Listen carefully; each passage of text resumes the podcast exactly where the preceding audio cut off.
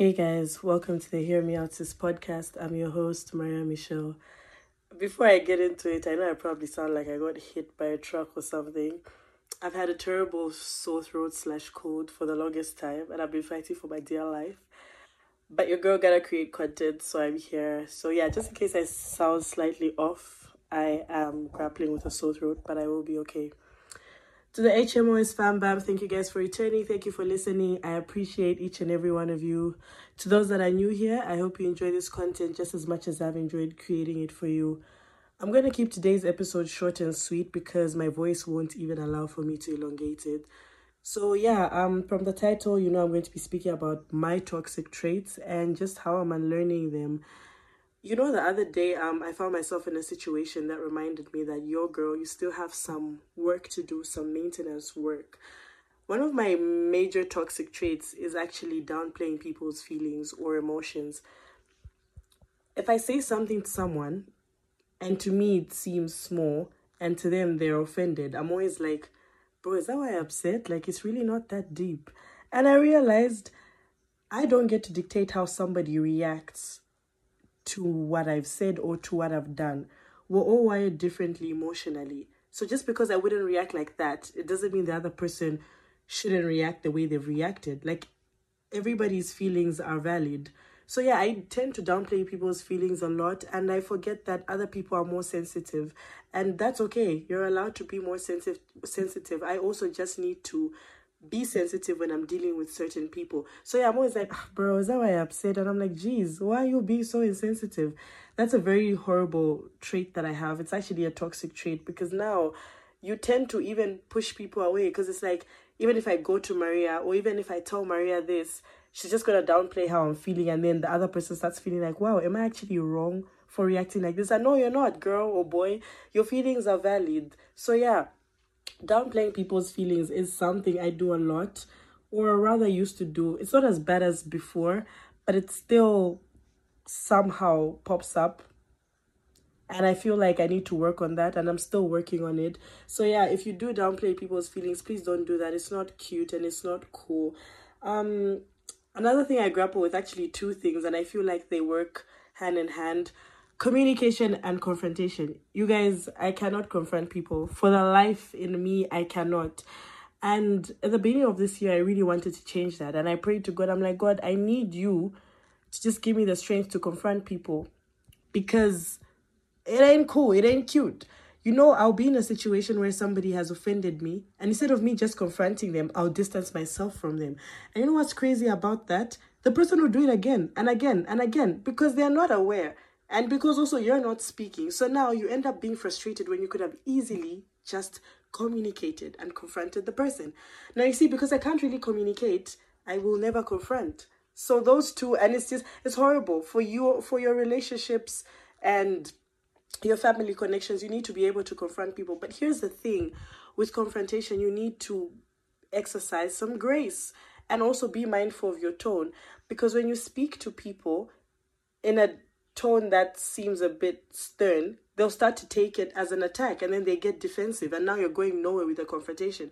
So just try and be kind, be soft, and just tell the person, look, I did not like this and this, and I felt this type of way, and next time I'd like it if you did it like this, or if you didn't do it. Voila, simple. You can really just solve ninety percent of the stress that you go through by confronting somebody. And yes, I'm speaking to you, girl, you, Maria, who's recording this, because you really grapple with those two things.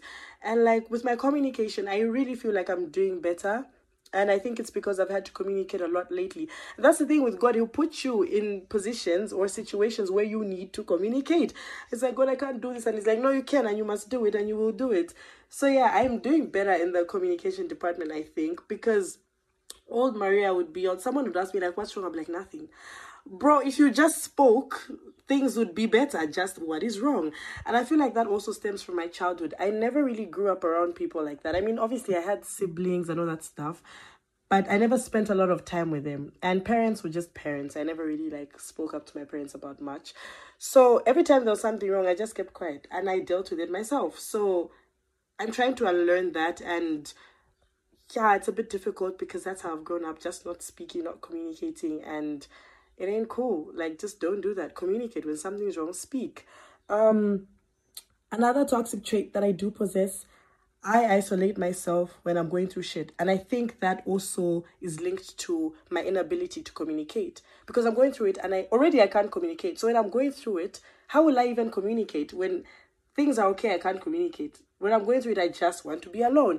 And that's very crazy, because what about the people around you? And it's never really about the people around you. But I mean, you still need to consider people, because you can't just go AWOL. Like, what is wrong? And then now I come back like nothing happened. And that's very, very toxic. Like, why would you do that? I feel like even me just leaving a message and saying, guys, I ain't okay, I'm going to be back when things are grand, is okay than you just going ghost, you know? Um, we all deal with things. We're all battling our own wars, I guess. And it's okay for you to take time off. But I just feel like communication is very important.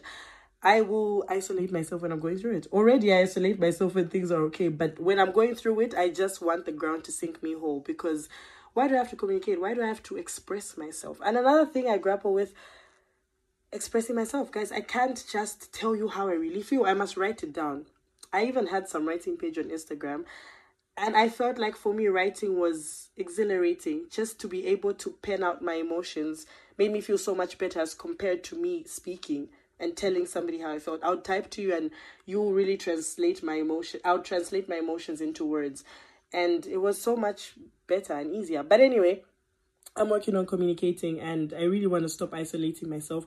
I think I'm doing twenty percent better than I was doing earlier on this year. And yeah, for me, just as long as I'm making baby steps towards being better and inching towards the woman I want to become, that's enough. It's not going to happen overnight. These are things that I've grown up doing, and in as much as they're toxic, that's been my life. And yeah, no, I'm very cognizant of these things. Like, my self-awareness is on one hundred this year, and yeah, that's how I'm able to pick up on these things.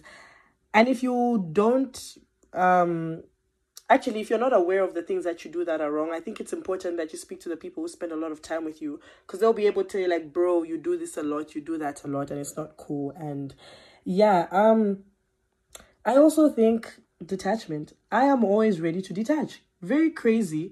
But I think because of the things I've experienced in my past, which I think I still need to heal from a little, I'm just always ready for the worst. Like, I expect disappointment a lot. So when it does happen, when someone backstabs me, when somebody walks out of my life, it's like, oh, okay, bye.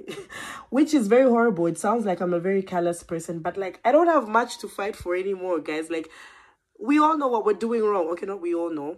But like, if I tell you and you keep on doing it, I'm a detach. I don't care how long we've known each other. It's just, it's time for us to part ways. Very horrible trait. I'm working towards it, and I feel like in that department, I'm kind of doing better. I fight for my friendships. I fight for the people that I love, in as much as they may be toxic. Um, yeah, anyway, um, this episode is going to be short and sweet, but like, if you do have toxic traits, I pray that you do work on them and you do become a better person. It's very important. And also just for the people around you and for a better life and for more peace in your life, do not be toxic. Um, I'm really, really trying to work on the confrontation. And I feel like confrontation leads to action and avoidance leads to inaction. So the more I avoid the confrontation, the more nothing happens. And the same history keeps repeating itself. So yeah, guys, don't be toxic. Um... I'm going to run away because my voice ain't voicing, and it's a Sunday. It's a lovely day. I'm relaxing. I'm not slavey, so I'm very happy, and I need to go do some self-care. So yeah, I'm going to drop a new episode really soon. I think you guys will really enjoy that episode. Um, thank you so much for listening. My podcast has like one point five K plays now, and it's all thanks to all of you. So I appreciate you guys, and I will catch you on the next episode. Love and light. Thank you.